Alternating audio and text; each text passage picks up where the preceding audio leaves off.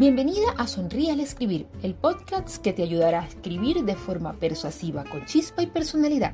Aquí hablaremos de copyright, redacción creativa, emprendimiento en femenino y negocios, es decir, todo lo que te ayude a crecer y comunicarte mejor con tus clientes. Soy Melina Garrido, periodista y copyright, apasionada con la escritura, la lectura y un buen pedazo de pay de limón. Trabajo redactando textos para marcas y negocios femeninos como tú única que quiere llamar la atención por lo que puedes ofrecerle a tus clientes sin necesidad de artificios y mentiras.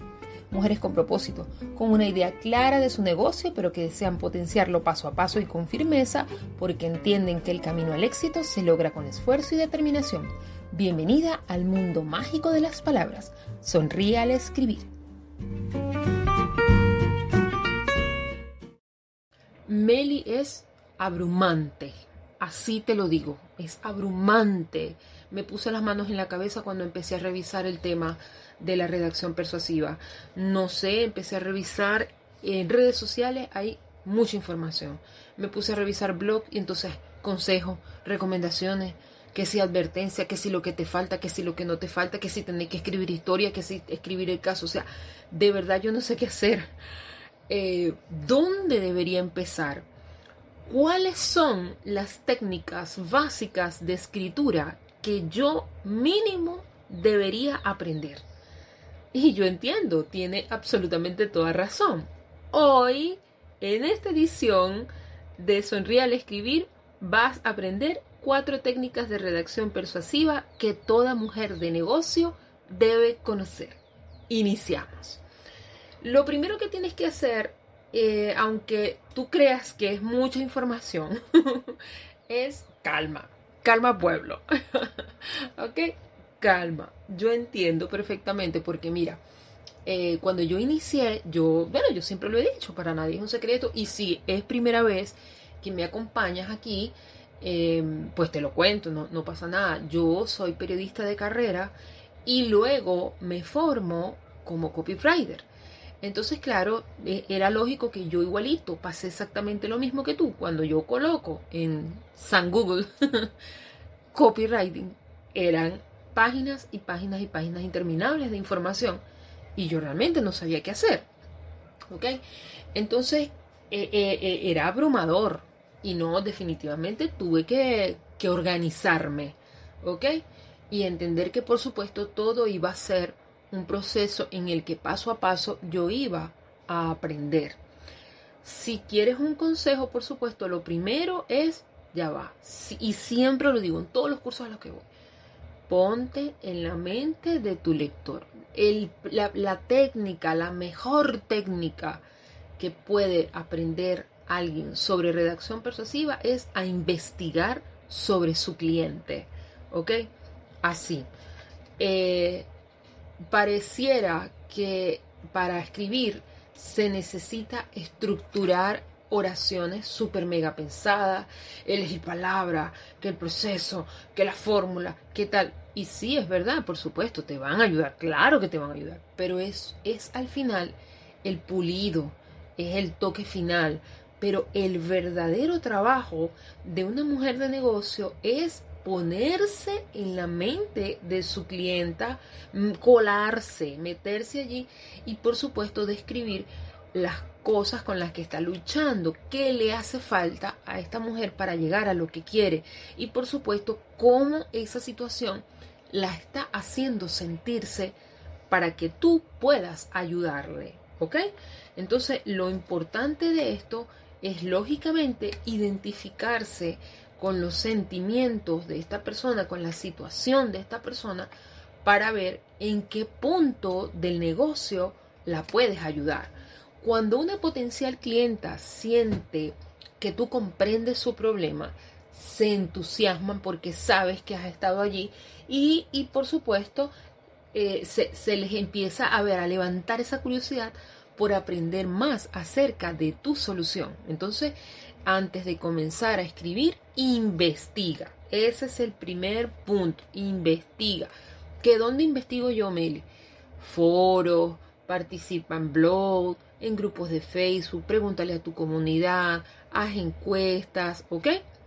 mira y lee los comentarios que te hacen en tus redes sociales, utilizando esas mismas palabras porque precisamente es la forma como puedes estar seguro de que el mensaje va a resonar. Técnica número 2. Combina características con beneficios. ¿Ok? De hecho, yo, yo, podría, yo podría hasta alimentarlo con un tercer elemento, que es la ventaja. ¿Ok? Una copia persuasiva requiere un equilibrio entre estos factores. Empezamos. Primero, una característica. Una característica es un aspecto de un producto, de un servicio, mientras que el beneficio explica qué tiene ese producto o ese servicio para los clientes y cómo puede mejorar su vida. Por lo tanto, un beneficio vende el producto, ¿ok? ¿Por qué? porque el beneficio se conecta con el deseo de, tu lectora y por supuesto, lógicamente necesita la función que da la característica para ayudar a estos clientes a justificar la compra, ¿ok? Yo tengo una alumna que ya da cursos de oratoria. Después de hacer un curso conmigo, me gustó mucho eh, uno de los textos de venta que ella usó en sus redes sociales para ofrecer su curso, ¿no? Voy a utilizar un pequeño fragmento y dice así. El curso de oratoria contiene mi método Aquí hablamos todas. ¿Qué es? Esa es la característica. Es que la característica, el curso de oratoria. Para superar tus momentos de timidez con extraños y poder impactar tres veces más con tu mensaje. ¿Qué es? El beneficio. Así, el beneficio. Entonces, eh, eh, la idea es, por supuesto, utilizar esto a tu favor para lograr un impacto poderoso, ¿ok?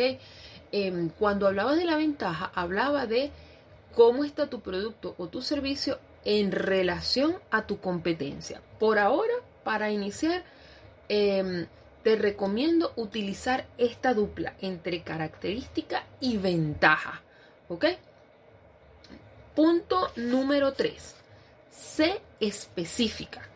La especificidad es quizás la técnica más subestimada de la redacción de los textos publicitarios. Y, es aquí donde muchas mujeres te cuento que se caen, ¿ok? Lo voy a explicar con un ejemplo.